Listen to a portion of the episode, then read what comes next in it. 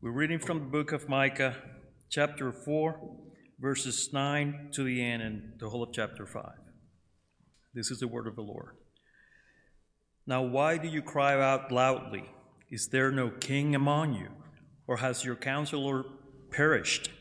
That agony has gripped you like a woman in childbirth? Writhe and labor to give birth, daughter of Zion, like a woman in childbirth. For now you will go out for out of the city, dwell in the field, and go to Babylon. There you will be rescued. There the Lord will redeem you from the hands of your enemies. And now many nations have been assembled against you, who say, Let her be polluted, let polluted, let her eyes gloat over Zion. But they do not know the thoughts of the Lord, and they do not understand his purpose. For he has gathered them like sheaves to the threshing floor. Arise and thresh, daughter of Zion, for your horn I will make iron, and your hoofs I will make bronze, that you may pulverize many peoples, that you may devote to the Lord their unjust gain, and their wealth to the Lord of all the earth. Now muster yourselves in troops, daughter of troops. They have laid siege against us. With a rod they will smite the judge of Israel on the cheek. But as for you, Bethlehem Ephrathah, too little to be among the clans of Judah, from you one will go forth for me to be ruler in Israel. His goings forth are from long ago, from the days of eternity. Therefore, he will give them up until the time when she who is in labor has borne a child then the remainder of his brethren will return to the sons of Israel. And he will arise and shepherd his flock in the strength of the Lord, in the majesty of the name of the Lord his God, and they will remain, because at that time he will be great to the ends of the earth. This one will be our peace. When the Assyrians invades our land, when, the, when he tramples on our citadels. Then we will rise against him seven shepherds and eight leaders of men. They will shepherd the land of Assyria with the sword, the land of Nimrod at its entrances. And he will deliver us from the Assyrian when he attacks our land and when he tramples our territory. Then the remnant, remnant of Jacob will be among many peoples like a dew from the Lord, like showers on vegetation, which do not wait for man or delay for the sons of man. The remnant of Jacob will be among the nations, among many peoples, like a lion among the beasts of the forest, like a young lion among flocks of sheep, which, if he passes through, tramples down and tears, and there is none to rescue. Your hand will be lifted up against your adversaries, and all your enemies will be cut off. It will be in that day, declares the Lord, that I will cut off your horses from among you and destroy your chariots.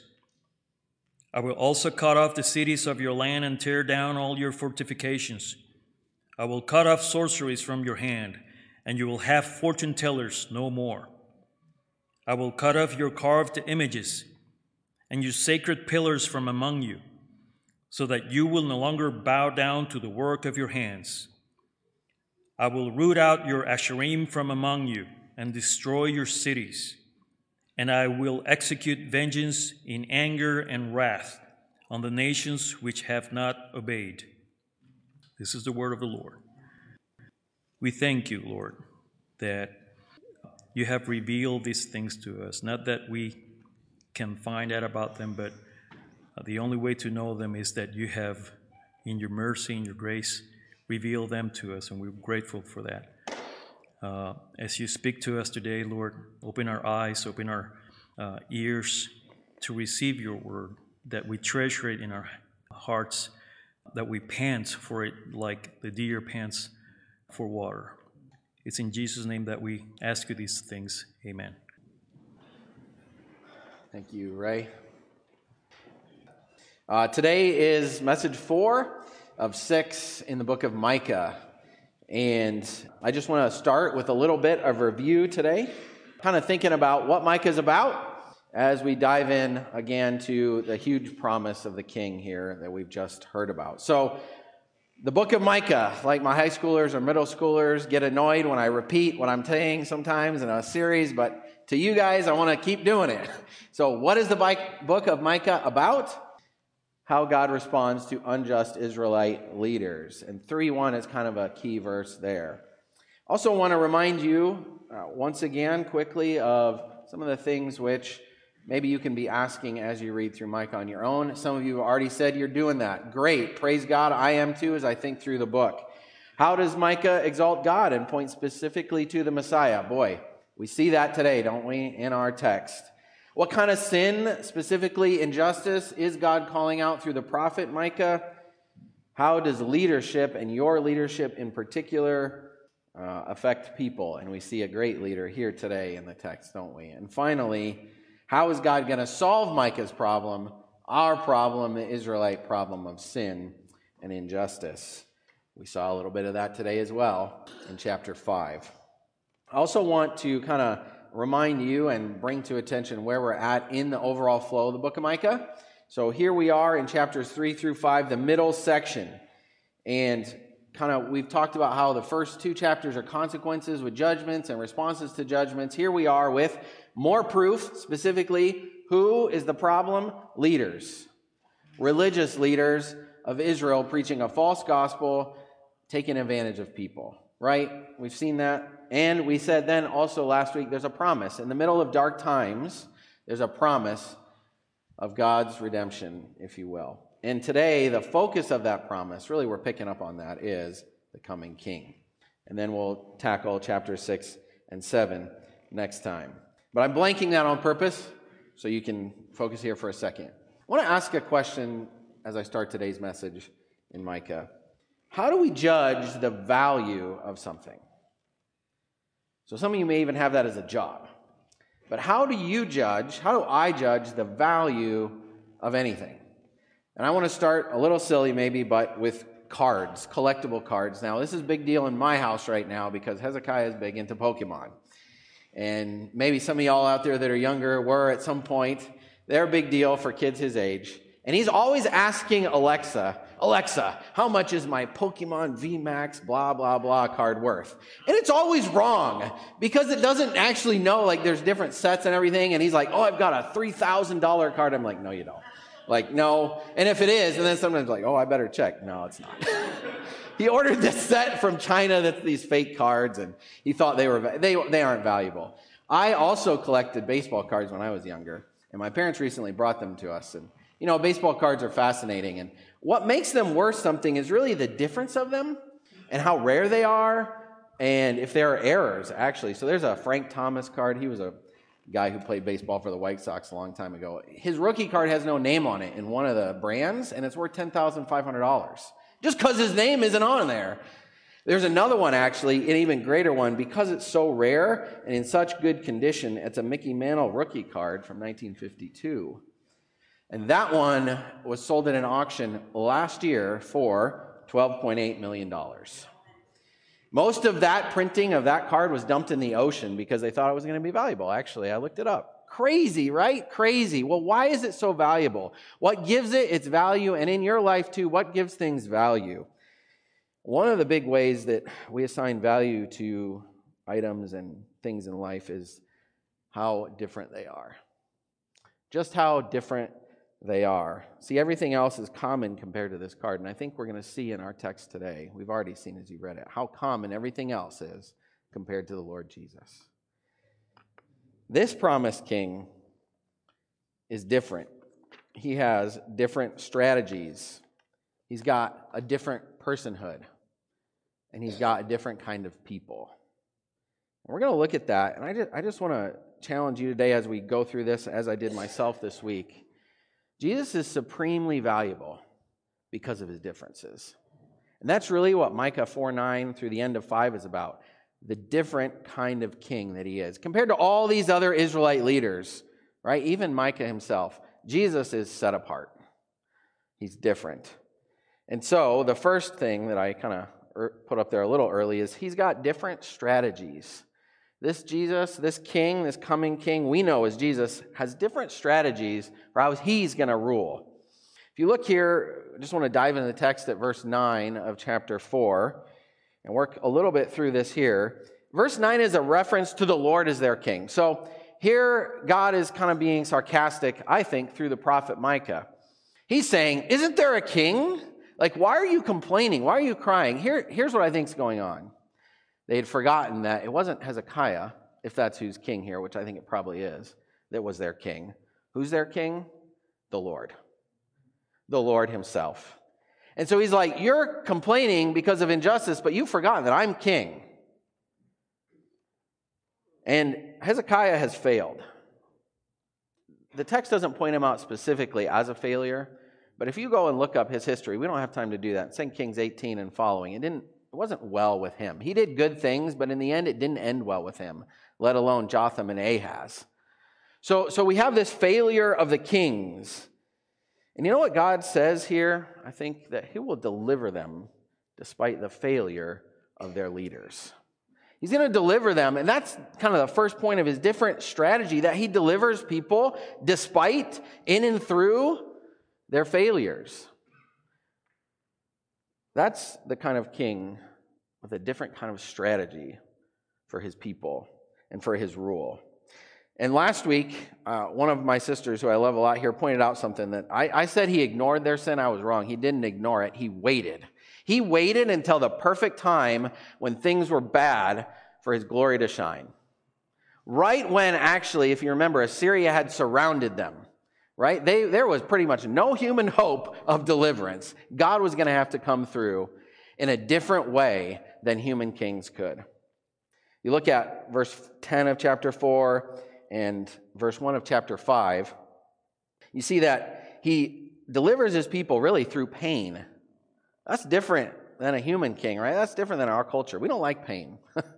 he delivers his people through pain through pain, in and through suffering, even. And if you look at 10, 10 is very interesting. They go out of the city, out into the country, but then into exile.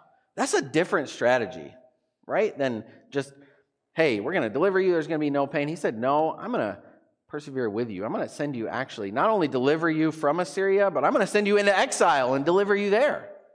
There's more pain coming, in other words, right? And here, and I hope you're thinking, processing through, ooh, who does this sound like? Deliverance through pain.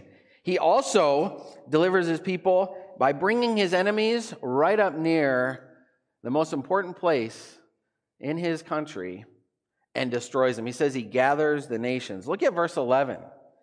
It says that they're going to gather, but they don't know. His strategy is different there. He gathers them not so that they can destroy and pillage and plunder like the cities of Judah that were destroyed. He says, I gather them there for this purpose to destroy them.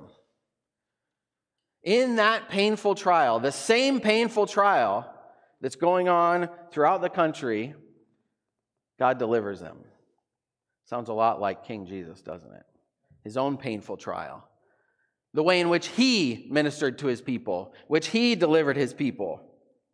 And I think the difference of this king and his different strategy is that he works for us in and through failure and shines brightest when our failures are greatest. Isn't that amazing? Like, this is the king that Micah promises to these people. He, doesn't cast them off, though he says, I'm going to use pain to deliver you. He doesn't destroy them completely. There's a remnant left. And he says to us, too, whoever is an unjust failure, looking at ourselves, right? I'll deliver you despite that failure. That is a different kind of king than the world offers to us, isn't it? And it feel and you know the Bible says walking with Jesus feels a lot like death. I'm sure it felt a lot like death for these people. And there was actually a lot of physical death there. But despite that, God promises through the coming king to deliver these people. Now, my wife has had four kids. Praise God. I have been at the delivery process for all four of them. So she has chosen, she's brave, I could never do it, to have them without painkillers. so one has been in a hospital, two in a birthing center, and one at home. And I, that one at home was actually quite scary for me. Um, it, she had gone in labor, through labor for about 36 hours. We were walking on the street, just trying to get. This was Moses. And if you know Moses, actually, he's trouble from the beginning. He's a wonderful, lovely kid, but he's trouble from the very beginning in labor, right? So we're walking 36 hours into it, and then the real hard labor starts. For ladies, you know what this is. And it was terrifying. It was back labor. She's already exhausted. She hasn't slept for almost two days. And as the baby is coming, there's a lot of blood. I won't go into all the detail, but it was scary for me. And you know what, though? A phrase that they had taught us, her particularly, but I was reminding her as she was going through this difficult pain hey, this is pain with a purpose. This is pain that will accomplish something. And that got her through. You know, obviously the Lord, but just reminding, and me too. I'm like, I'm not doing the pain, but it was unreal. That's why we went to a birthing center the last time, because I'm like, I'm not doing that again. So she was willing. But but okay, so in our text, you know, God actually used that example twice, doesn't he? Twice in our text of the pain of childbirth bringing forth something by God delivering them in and through that. And so, what are some of the purposes of the pain of failures in our life, these different strategies that God uses. How does He use that? Just like He promises this king who is our king right now. How does He use those? I have a few ones here. First, failures and the accompanying pain are mirrors for other people. So when we, Judah, Judah is like our mirror. We look at that and we're like, you know, oh, I'm just like that. Samaria and the northern kingdom were supposed to be Judah's mirrors. They were supposed to look at what was going on and repent, and they didn't. I think that serves as a warning for us. There, Judah in the book of Micah and their injustice is a mirror for you and I. We're supposed to look at that and say, hey, I need a hope in a better king, but I should repent. Turn from that. Secondly, failures and the accompanying pain reveal the depth of God's curse on our world. They testify to what he has done in hopes that we might seek him. Third, failures and the accompanying pain provide a kind of test of our own faith. They say to us, How will you respond to your failure and sin? And maybe it's not even ours. We look at the culture now, as I've said before, and we, God is saying to us, how, how will you respond to the injustice you see? Where is your hope at? In yourself or in my king? Um, I love, this is just a theme throughout the Bible. We can't touch on all the ways in which it is, but failure and the accompanying pain show us the greatness of God's grace. They just magnify it. They just show us how wonderful He is. When we look at our current leaders, we say, I want a better king. Micah's people and he himself says, I want a better king. I want someone who will be just, who will reign in righteousness. And I just got to say that there's a cool proverb about this. 24, uh, so Proverbs 24 16 says, The godly may trip seven times, but they will get up again. The wicked, what about them? They are destroyed in one disaster. And so, how, how will God use your failures? He is intending, through his strategy, through the Lord Jesus Christ, to use your failures to magnify his grace and mine and the leaders in our culture, all the injustice, somehow, in an, an amazing way, God uses that for his glory. In your life, too. And really, the only thing that, that disqualifies that, that stops that, is unbelief. Is unbelief. In other words, responding to those would not believing God's promise, that he's using that. And I think about Judas and Peter here. Two men who did basically the exact same thing. Some people even think Peter was a little bit worse in the end because three times he denied Jesus Christ and ran away. But they're very similar, right? And one of them was forgiven and one of them killed himself. It's the one who repented of sin and who turned. And God used that, if you know the story, right? He used that to make him into a man who was sure of where he was going and who his king was, didn't he? They magnify the grace of God. Fifth, I think failures and the accompanying pain drive us to humility and dependence on God. Romans 11 22 says, Behold the goodness and severity of the Lord. In and, and in through the discipline and difficulties of life, we see the goodness of God. Behold that. That's what he wants us to do. And, and he says, Be humble because of that. And I just like how God is in the book of Micah and throughout the scripture. You know, C.S. Lewis' famous quote, right? He's not a safe lion, but he's a good one. And he drives us to humility in the process of these pains, like he did Micah, like he did the Israelites, both in the north and the south. And finally, and I kind of mentioned this before, alluded to it, but failures and the accompanying pain make us want more. They make us want better, uh, and they really drive us to a hope for perfection in our leaders. We look at our current state of our nation. Maybe you even look at yourself and I'm like, I want more. I want more. And I think that's what Micah is trying to do with all the injustice. He's pointing us to say, I want more in a king. I want a perfect king. And that's where this passage drives us. And our pain for you and I is pain with a purpose. The discipline of the Lord, even the injustice around us, is, is pain with a purpose. Great leaders fail a lot. We fail a lot in leadership. Hezekiah failed. Our world is one that avoids pain. But I don't think we should avoid pain. We should look to the Lord in the pain. It's pain with a purpose in your life. The difficulties and things He puts you through are for a purpose. Just like these Israelites, he said, I'm going to send you into exile, but I'm bringing you back. I'm bringing you back. He has different strategies, doesn't he? This king, the Lord Jesus, has different strategies for his people. He's a different kind of king. Secondly, in this passage, I see that he's a different kind of person. I want to read this whole thing, verses 2 through 6, for you again, because it just is the centerpiece. If 3 1 Micah 3 1 is kind of the exegetical or the text main point, hey, injustice. 5 2 is the theological, homiletical, like for us and what God is doing point of the book. Chapter 5, verse 2.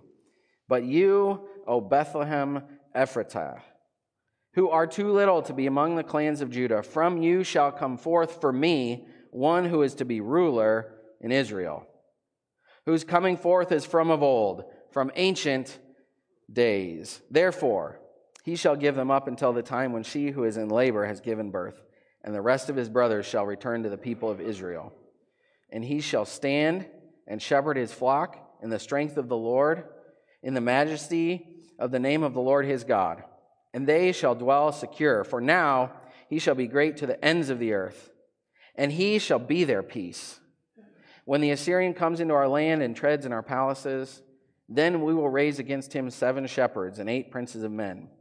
They shall shepherd the land of Assyria with the sword, and the land of Nimrod at its entrances, and he shall deliver us from the Assyrian when he comes into our land and treads within our borders. So he's a different kind of person. I just want to highlight some of that. A lowly human birth. I mentioned that last time that God identifies with the poor and the downtrodden, right? The oppressed. That's Jesus, born in a small place, a backwater village of the capital, the king of all time born. And you know the story, right? In the Gospels, right? Just, you know, they his family wasn't even in their hometown. They had to move because of taxes, right? Just like in a manger, right? He's also a divine person. This coming king is divine. His origin is not just Bethlehem, it's eternity. It's eternity. His desire is for his brother's return. And if you think, I think this is kind of a funny statement almost. Like, whereas the people in Israel at that time, they were taking advantage of their brothers. You know, you remember? Like, they would come and they'd steal their cloak, they'd steal widows' houses, they'd take advantage. He wants what? His brother's return. He has a heart of mercy here. He desires that they come back. He doesn't want to take advantage of them, he wants to help them. And he's a shepherd. He's a shepherd. Hence, this beautiful thing that my wife said, oh, wherever that is, I want to live there. Those sheep represent this shepherd in that picture. That's why I have it there. He is a shepherd, and he's great everywhere on the earth. Verse 4. And he is peace. He doesn't just bring peace, though he does that, he is himself peace. And now I'm sure you're thinking, man, think about like Colossians 1. He made peace through the blood of his cross. This one is peace for us. He doesn't just work for peace, he doesn't fail sometimes. He can't fail because he is peace. And he delivers people, his people, from earthly and satanic forces. So if you look at verse 6 for a second here, verse 5, um, and then the beginning of 6, I believe, is where it talks about He is peace. But we look at verse 6. I think it's a both and idea. So it's a little difficult to understand. I think that's why we're going to spend a second here. And it means a now and not yet. So what's going on? The seven and eight there is a symbol for completeness, I think. There'll be enough people to deliver, but you notice it's not actually these people who deliver Israel from the Assyrians. It says, He will deliver us. So, what's going on contextually in Micah's day? I think what's going on is that after the Lord Jesus, if you remember, pre incarnate Christ comes down and destroys the Assyrian army. Remember that, 2 Kings 18? He goes out and wipes them out in response to Hezekiah's prayer. What actually happens, though, is that that king of that army, Sennacherib, goes back to his capital and he's murdered by his sons worshiping a demon in a temple. But actually, what we don't know, or what I haven't said yet from scripture specifically, is that there were a bunch of people around that time who actually rose up against him. What happens when you lose 180,000 people in your army? People try to test you. And so he's actually destroyed by several people rebellions in his country, and a Medo Persian alliance with Babylon that come in and finally destroy them and wipe them out. Now, I think that that is the now part for Micah, but there's a yet coming time when someone like this Assyrian, read Satan, and his forces will be destroyed when they come up against Jesus Christ. So we're thinking here about like Revelation 16 and Revelation 19, where it says, All these people from the nations powered by demonic forces, try to destroy the Lord Jesus Christ and his people. And they themselves are destroyed. Sound like Micah 4 and 5? I think it does. And I think that's one of the themes that Jesus protects his people from these opposing forces. He is a different kind of person. He's a different kind of person. And I just want to say that since the very beginning, we look at Genesis 3:15, 2 Samuel 7. The covenant that God has made has always been looking for a promised king. This isn't just in Micah's day. These people have been looking and hoping for a just king, a solution for injustice. And I just think, man, this is a lens we want to read the scriptures through, right? We want to read Micah through this lens. We want to read the whole Bible through this lens. We want to read our lives through this lens as well. What is God doing? How is he a different kind of person with different kind of strategies? God came down to the world, took on flesh, took a name. Jesus is that name. This king that Micah is talking about is Jesus Christ. And he was our peace, and he is our peace. Um, do you see him there? No, I do. He goes to extreme measures to bring justice, and he gives it all. He's able to solve the problems. Remember that question? How is God going to solve these problems? Himself and his king, a different kind of person. Now, I'm going to play something for you here that I love. Um, it's a guy named S.M. Lockridge, and it's called My King. And he does something here better than I could ever do.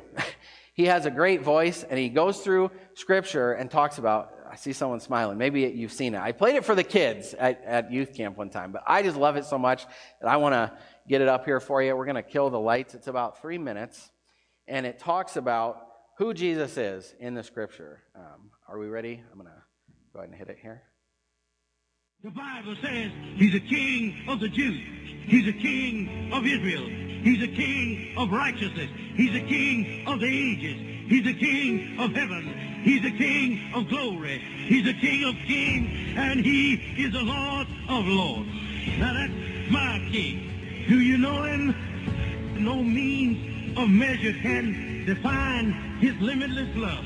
Well, well, he's enduringly strong. He's entirely sincere.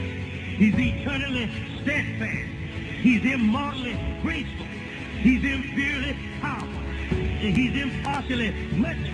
Do you know him? He's God's son. He's a sinner's savior. He's the centerpiece of civilization. He's unparalleled. He's unprecedented. Well, he's the loftiest idea in literature. He's the highest personality in philosophy. He's the fundamental doctrine of true theology. Do you know him? He supplies strength for the weak. He's available for the tempted and the tried. He sympathizes and he saves. He heals the sick. He cleanses the lepers. He forgives sinners. He discharges debtors. He delivers the captives. He defends the feeble. He blesses the young.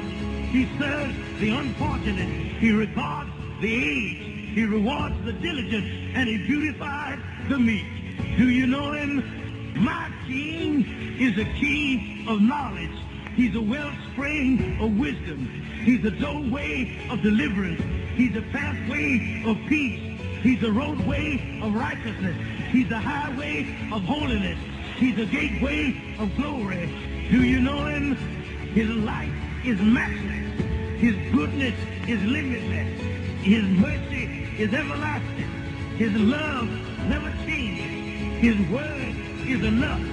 His grace is sufficient. His reign is righteous. His yoke is easy and his burden is light. Well, I wish I could describe him to you, but he, he's indescribable. He's indescribable. Yeah. He's incomprehensible. He's invincible. He's irresistible. You can't get him out of your mouth. You can't get him off of your hands. You can't outlive him, and you can't live without him. Well, Pharisees couldn't stand him, but they found out they couldn't stop him. Pilate couldn't find any fault in him. Mm, Herod couldn't kill him. Death couldn't handle him, and the grave couldn't hold him. That's my king. Yeah! He always has been, and he always will be. I'm talking about he had no predecessor, and he'll have no successor. You can't impeach him, and he's not going to resign. That's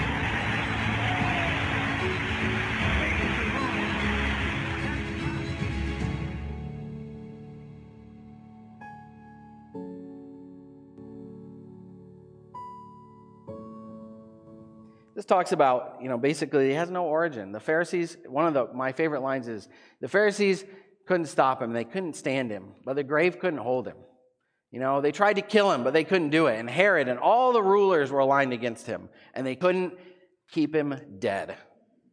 That's the kind of king we have. One who is unstoppable. He's a different kind of person. Death can't hold him. You know, and that's what Micah is pointing us to. You know, I, I love to tell the high schoolers look, if you can't kill someone, what can you do to him? What can you do to him? There, there's no stopping him. He's a different kind of person, immortal. That's the kind of king that we have. That's the kind of person that Jesus Christ is.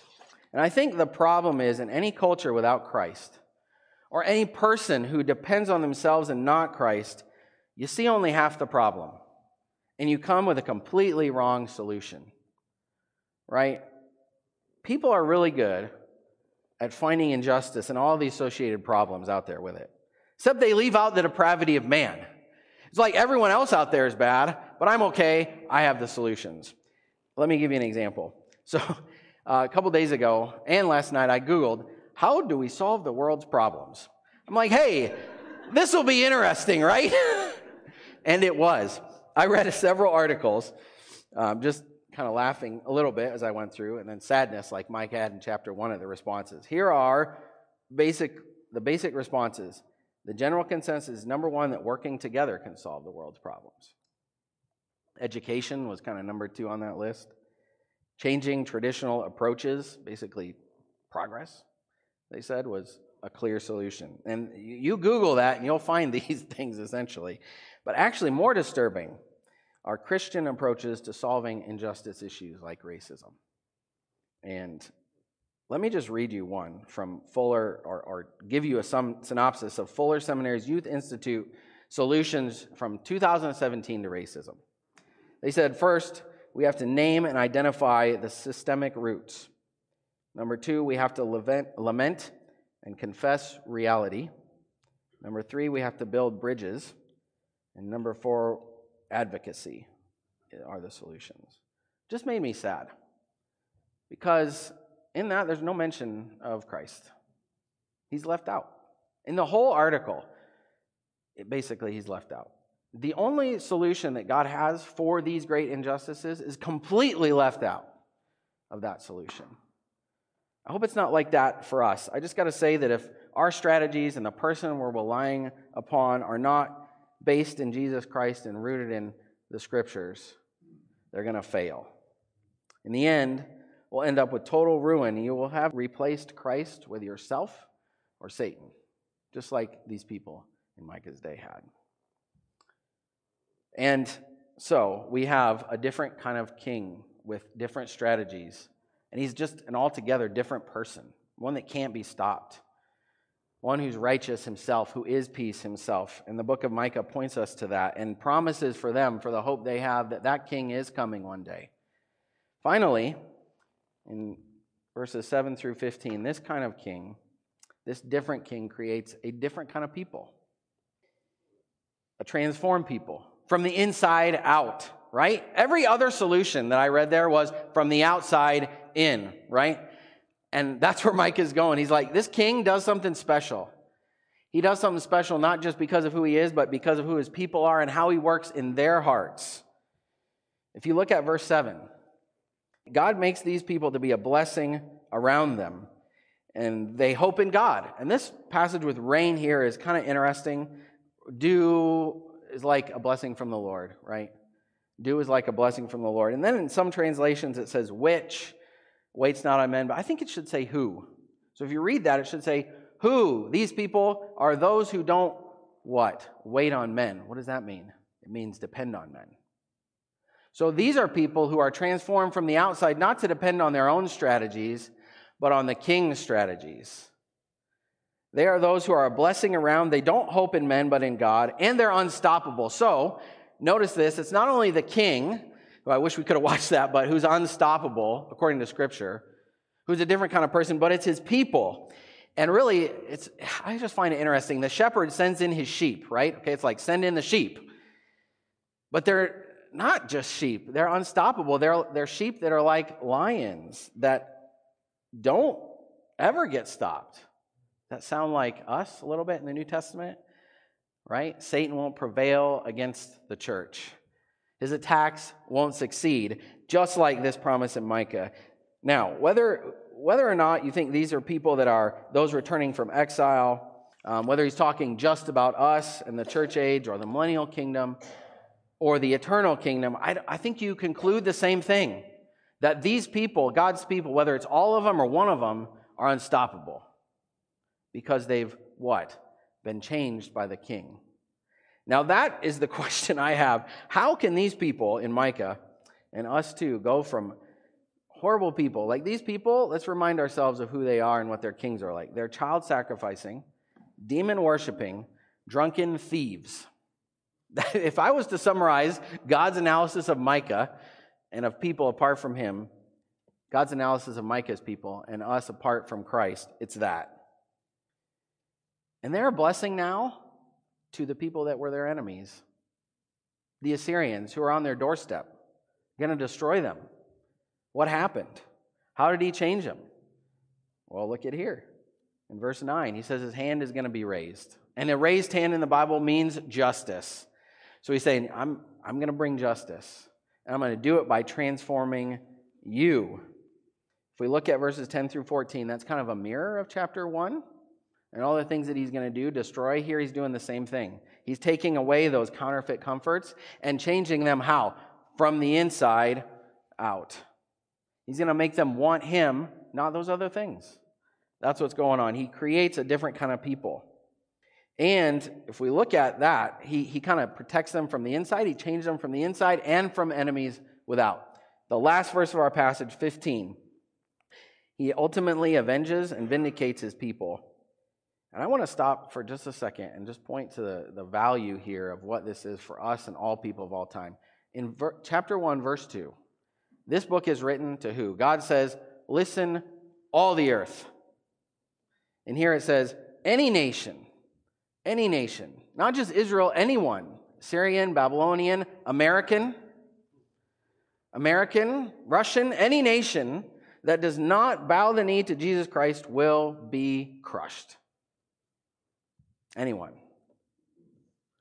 And that's what God says about his people. He's going to protect them from those nations, he's going to crush them, he's going to obliterate inside resistance to his work and outside resistance to his work. Do you see that? It's like inside transformation, and then he protects them. They're unstoppable. These sheep, me, you, us, are a people transformed and protected by the king in order that we show his supreme value above all other treasures of the world. It's a different kind of people that have a different value system. We value things of God. We value this king because he's so different.